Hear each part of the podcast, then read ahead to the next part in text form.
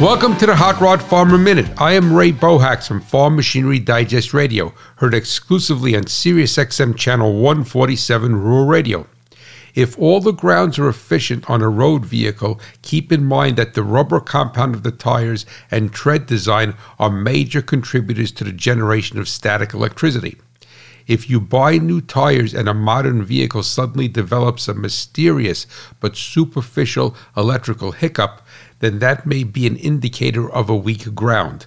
The static electricity is finding a route through a delicate component.